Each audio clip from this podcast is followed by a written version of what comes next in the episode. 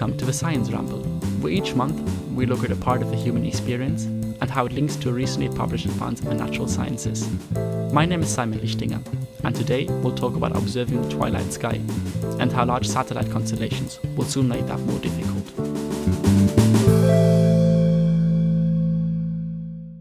What is it that connects human generations across history and prehistory?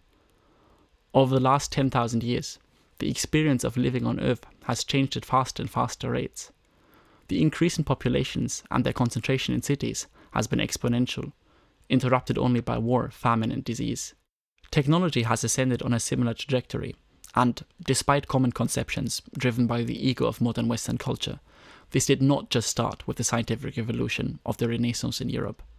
Human agricultural civilization, of the kind we know from European and Oriental prehistory in Mesopotamia, has arisen independently several times on different continents by the domestication of local plants and animals into staple crops and livestock. All these cultures have achieved impressive technological feats on similar but distinct timelines. The flurry of daytime activity has continued to transform what it feels like to face the sun, but the night sky has always been a big, unifying constant of wonder. Many cultures have associated celestial phenomena with gods and supernatural forces, responsible for good harvest, rains, drought, storms, but also most other aspects of daily life. This combined origin of astronomy and astrology in fact traces the beginnings of observational science, again independently across global cultures. Dating even before the construction of Neolithic settlements, artifacts have been found to depict stars, like a mammoth tusk more than 30,000 years old, and stone monuments with astronomical use, like Warren Field in Scotland, reach back as far as 8000 BC. In Mesopotamia, the Babylonians recorded detailed tables of Venus's movements as early as the 17th century BC and recognized periodic patterns. The earliest known star catalogue dates to the 4th century BC and was collated in China, where, a few hundred years later, the first supernova was observed by humans as a guest star.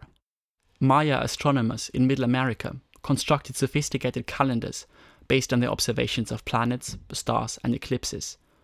Really, these are just a few examples for how truly universal the night sky was to the curiosity of minds across the history of our species, not just confined to a Western astronomical tradition, starting with the application of complex mathematics to the heavens in Hellenistic times. But this shared experience is now drastically changing. When I was a child, there were no stars in the sky to the west, thanks to light pollution from a large car factory. And while to the east I could see some bright stars, and I did manage to catch a glimpse of Jupiter's moons through a little telescope, when I asked my parents what that bright star moving slowly across the sky might be, the answer was always, No, Simon, that's a plane.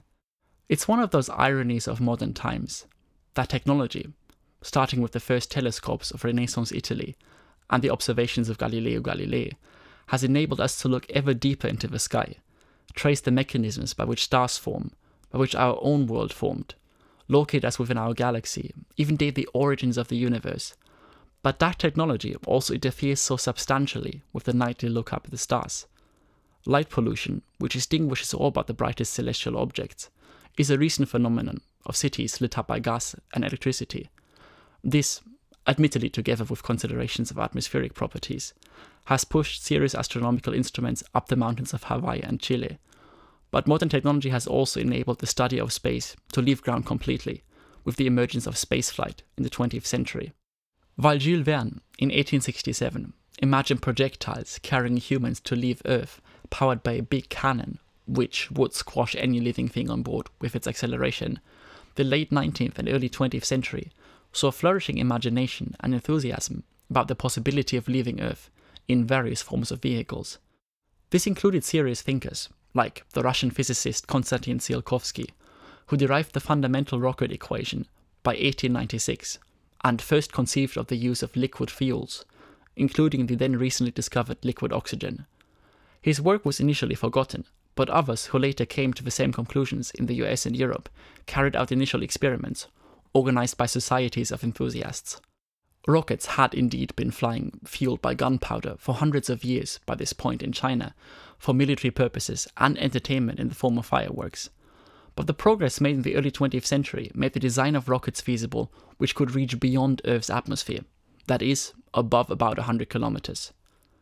Soon enough, the military of Nazi Germany realized the potential of ballistic missiles, and through World War II assembled thousands of V 2s, a missile design with a range of over 250 kilometers and a payload of around 1,000 kilograms of explosives, using forced labors in concentration camps. The V 2, although promised to Hitler as a miracle weapon, made no significant impact on the war. Not because it came too late, as is a common myth, but because it was too inaccurate and too expensive for the purpose it was intended to fulfill. But after the war, it took on a second life. Captured V 2 parts were taken back to the US and the Soviet Union, together with the German engineers who had designed them. They were tested, copied, and improved upon, mainly on the prospect that they could be armed with nuclear warheads. As rockets got stronger, another objective became possible speeding up to the 8 km per second to maintain a stable low Earth orbit. In 1957, the Soviet Union launched the first human made satellite, called Sputnik, equipped with a simple radio transmitter. The US followed suit half a year later. The space race to ensue, which elevated humans to the moon only a decade later, always had the prestige of space exploration in mind. However, in the context of the Cold War, military reconnaissance and communication was at least as important a driving factor behind the scenes. Science, contrary to the statements made at the time, initially played only a minor role at the backseat of a race between two superpowers. But that was to change. While, after the end of the Apollo program in the early 70s, humans have not travelled again beyond the low Earth orbit of less than 500 kilometers above the surface, a surprising shift in focus came to pass. When people in the first half of the 20th century were imagining space powered communications technology, they pictured it as human operated space stations. After all, someone would need to change the vacuum tubes. But rapid advances in computer and robotics technology made possible the fully remote controlled exploration of our entire solar system from the 1970s onwards. At the same time, Earth's orbits turned busy with artificial satellites. Weather satellites, as well as phone and location services like GPS, all exemplify dual use military and civilian applications.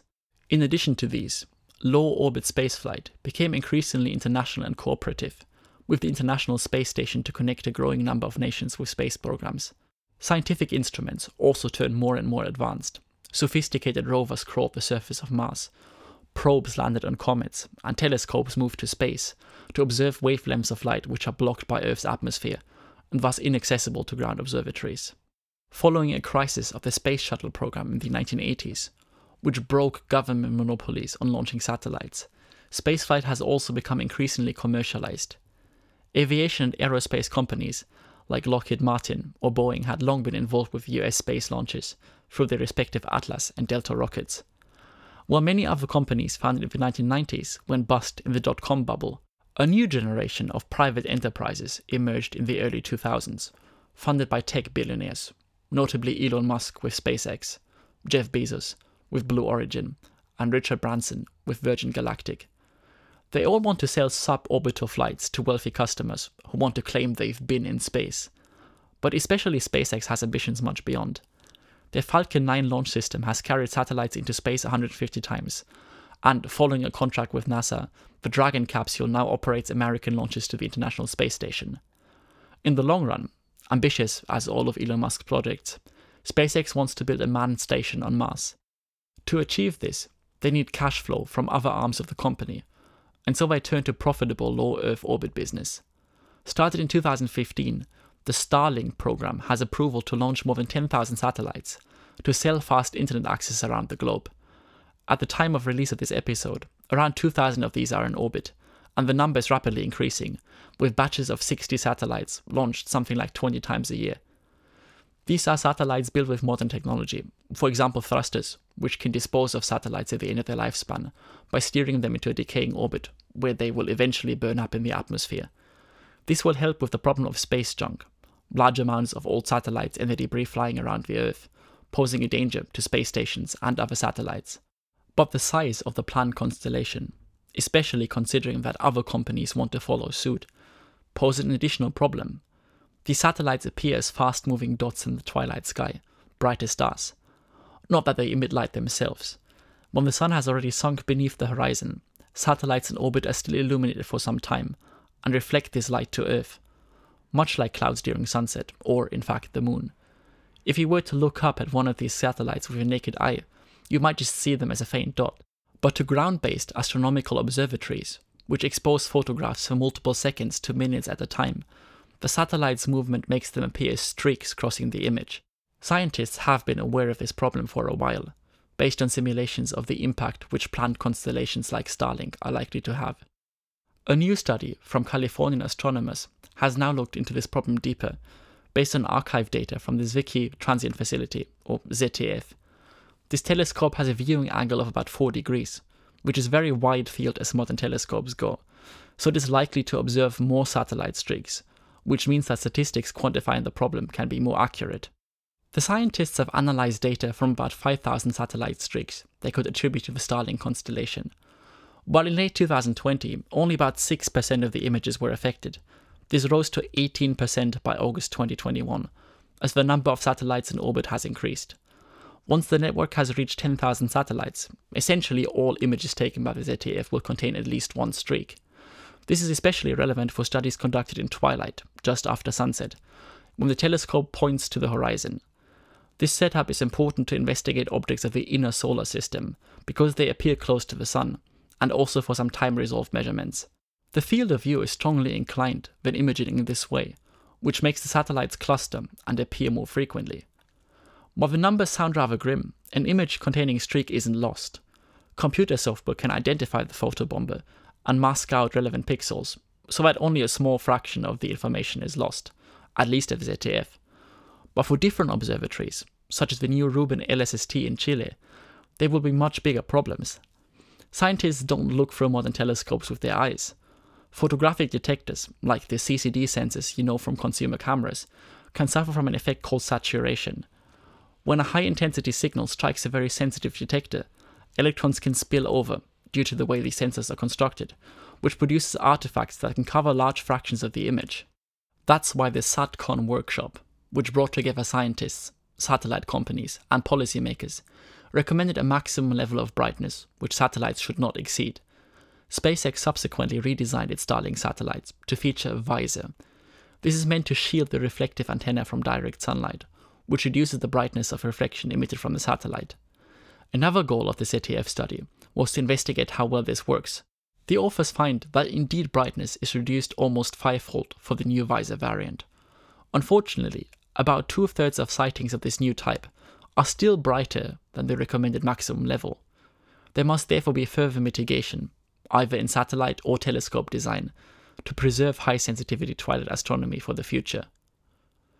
With ground source city lights, airplanes, and satellites all artificially brightening up the night sky, the previously constant perspective of our small place in the universe has changed, and is still changing. Ancestral grandeur is slipping away. I will not condemn this development, because I do appreciate the convenience of fast internet, accurate GPS, and the like, and because I know what impact adequate street lighting can have on people's sense of safety at night.